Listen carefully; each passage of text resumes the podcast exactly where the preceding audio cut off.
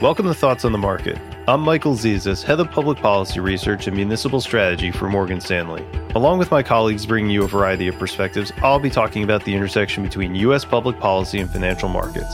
It's Wednesday, March 3rd at 11 a.m. in New York.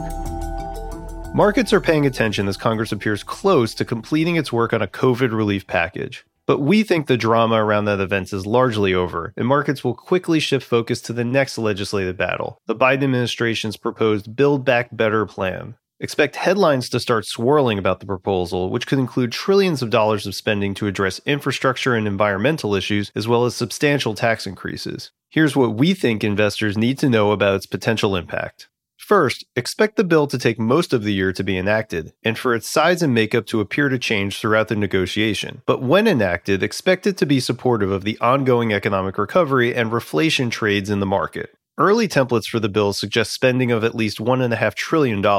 In our view, that spending will only be partially funded by tax increases, hence adding another dose of fiscal support to the economy. This approach is incentivized by public opinion polls suggesting voters won't punish Congress for deficit expansion, and a consensus among Democratic leaning economists that deficit expansion should not be a constraint in the near term. This is good news for our economists' view of the ongoing economic recovery and our equity strategy team's view that the stock market's reflation trades should continue to do well, namely industrials, materials, and financials. Second, the bill could set the stage for a supercycle in infrastructure spending, which could support stocks in the steel and cement industries. Our colleagues on the U.S. construction sector research team, together with our AlphaWise team, mapped this out in a recent Insight report, finding about $3 trillion of clearly needed infrastructure repair, including 700 billion for concrete highways, 1.6 trillion for asphalt roads, and 600 billion for concrete and steel bridges. This suggests any congressional appropriation of infrastructure money could be quickly put to work.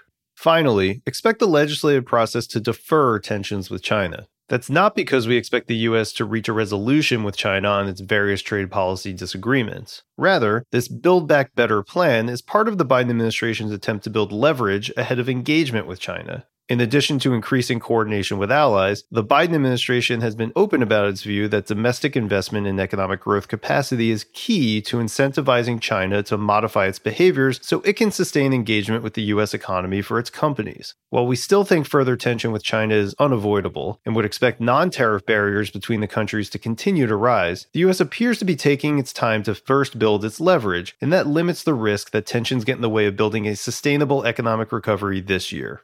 So, the bottom line while the press may focus on the downside impact of higher taxes, stay focused on the big picture more fiscal support for the economic recovery beyond this year. Thanks for listening. If you enjoy the show, please share thoughts on the market with a friend or colleague, or leave us a review on Apple Podcasts. It helps more people find the show. The preceding content is informational only and based on information available when created. It is not an offer or a solicitation, nor is it tax or legal advice. It does not consider your financial circumstances and objectives and may not be suitable for you.